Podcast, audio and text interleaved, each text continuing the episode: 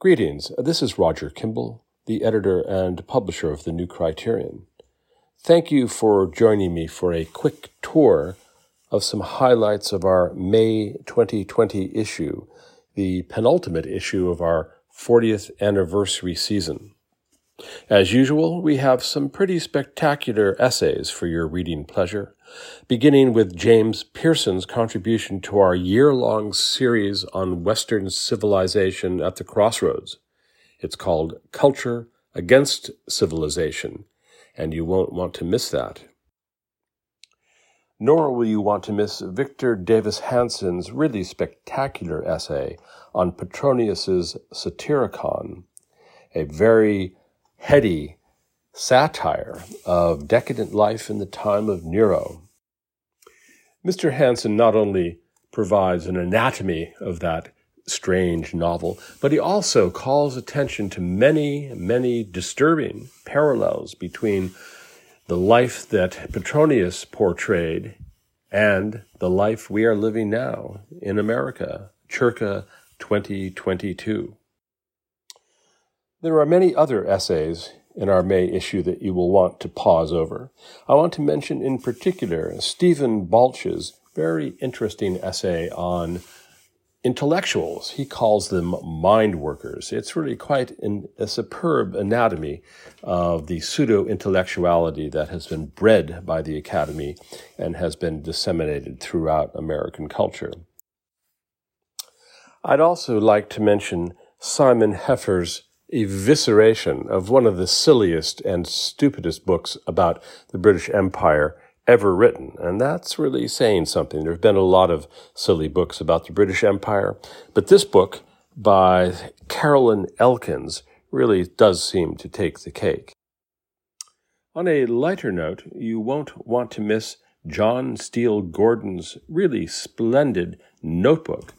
It's about the lyrics of musical comedies, beginning with W.S. Gilbert, and Mr. Gordon also talks about Irving Berlin, Dorothy Fields, Ira Gershwin, Oscar Hammerstein, Lorenz Hart, Stephen Sondheim, and many others. It's a charming essay and the perfect way to begin May. Something, I should say, that can be said of the entire May issue. Now for the notes and comments. There are two. The first is called Wanting It Both Ways.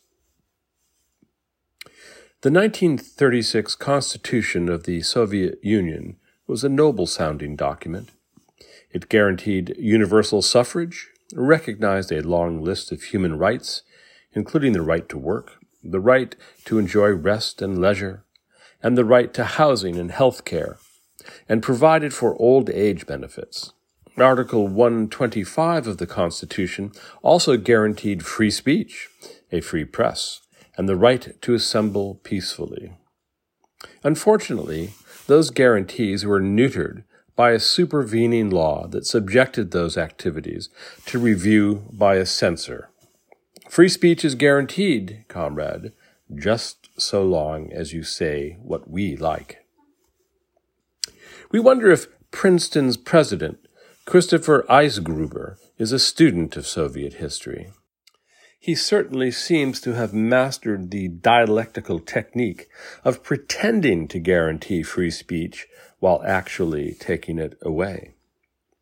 As we noted in this space in November 2020, Eisgruber has behaved particularly badly with respect to Joshua T. Katz, one of the most distinguished scholars in Princeton's classics department, for many years one of the university's most popular teachers, and, we are proud to say, a visiting critic for the new criterion for the 2022 2023 season. Katz's tort was to have written an article for the online magazine Quillette, in which he criticized a proposal to guarantee teachers of color more sabbatical time and institutional support than their pale faced colleagues. If implemented, Katz noted, the proposal, quote, would lead to civil war on campus and erode even further public confidence in how elite institutions of higher education operate? Yes, it would.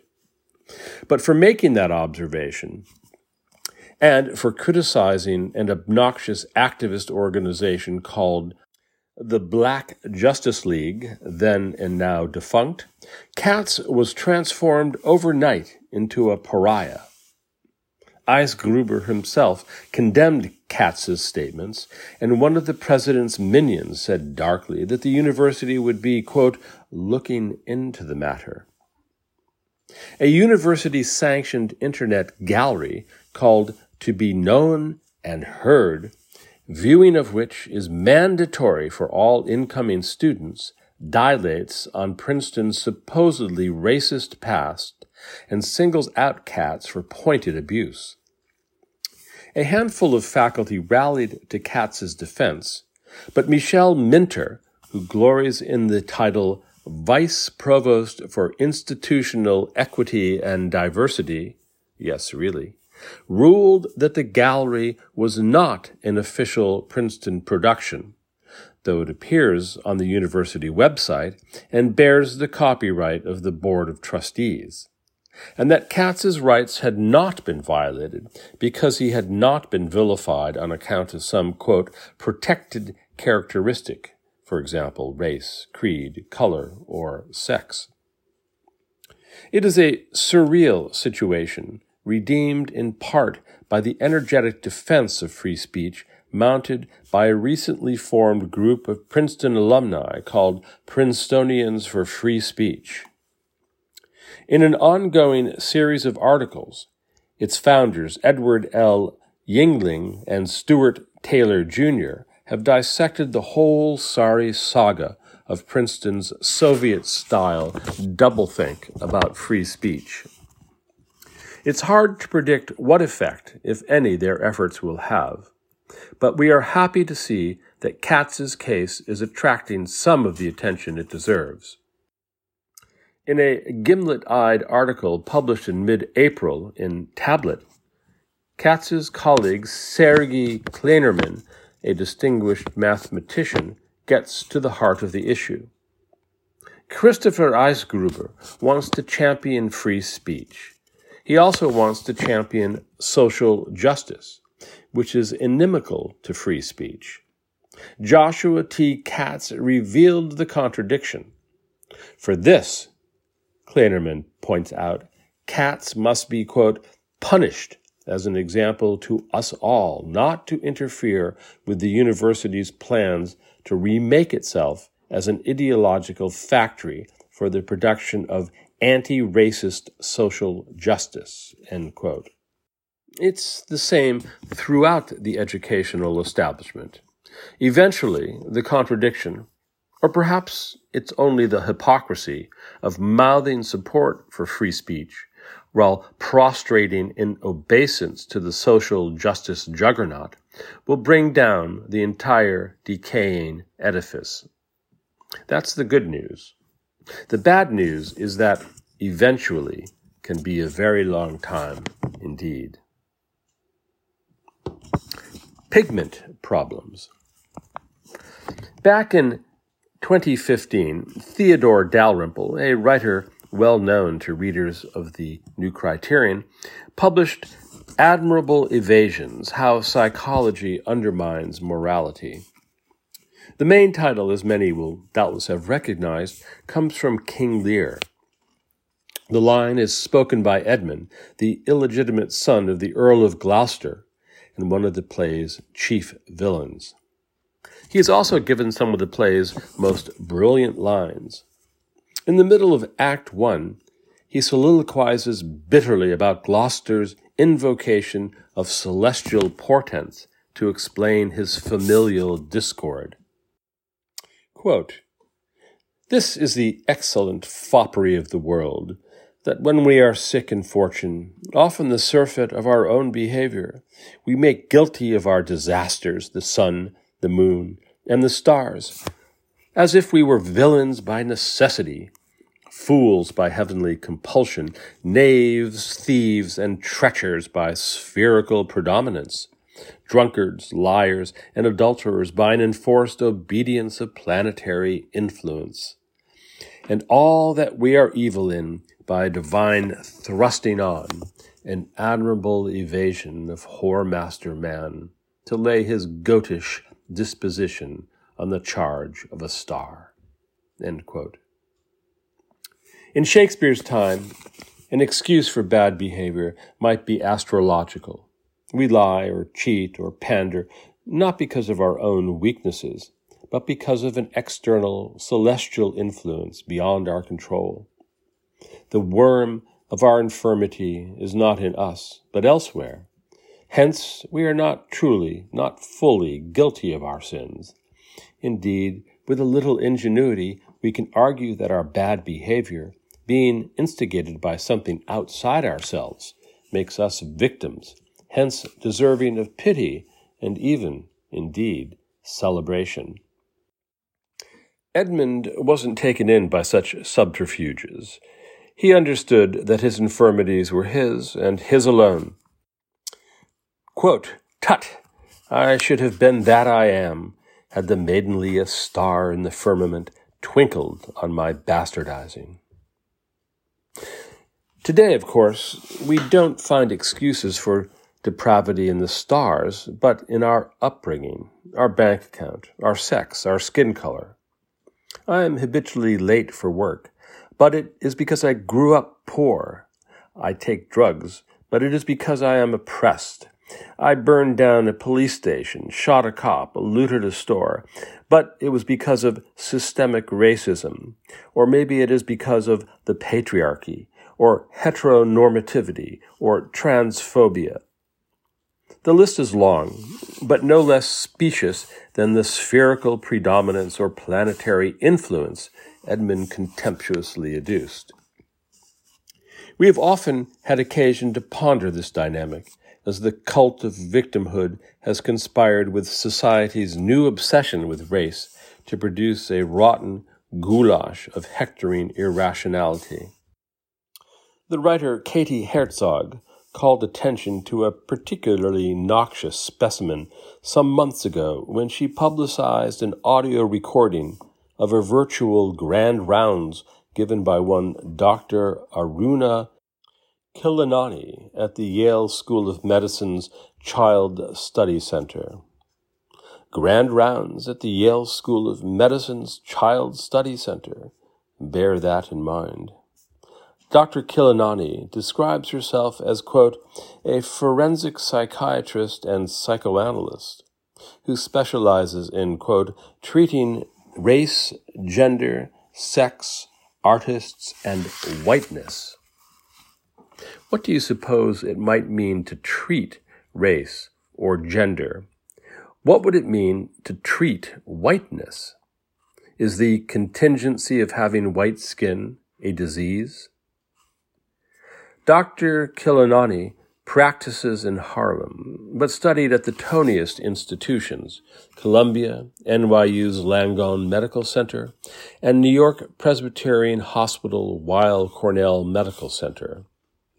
According to her website, Dr. Khilanani is, quote, interested in every single person who has a story that has yet to be told. Conservative, liberal, old, young, blue, black, cis, trans, Asian, fat, skinny, rural, urban, and so on. Her grand rounds talk at Yale, the psychopathic problem of the white mind, wasn't so welcoming.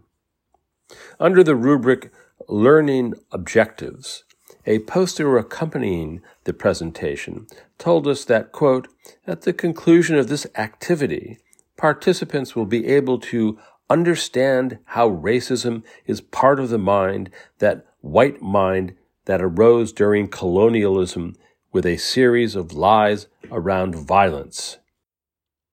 End quote. Yes, there is something deeply wrong in that sentence, but it's not only a matter of typos or misprints.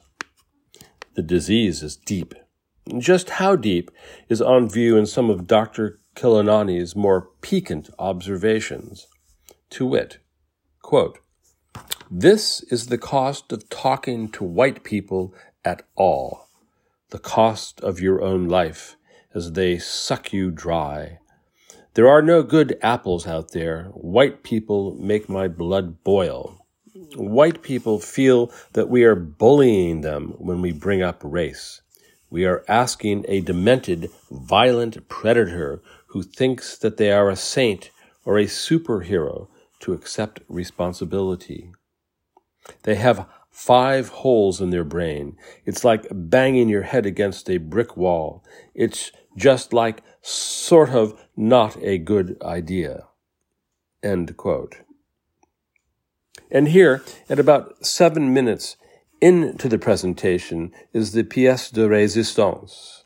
Quote, I had fantasies of unloading a revolver into the head of any white person that got in my way, burying their body and wiping my bloody hands as I walked away, relatively guiltless with a bounce in my step, like I did the world a expletive favor. End quote. Dr. Khilanani is clearly a special case. Most observers will wonder why she is allowed to see patients rather than being required to seek help herself.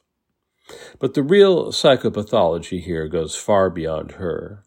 It involves Yale University, the Yale School of Medicine, and, in particular, its Child Study Center.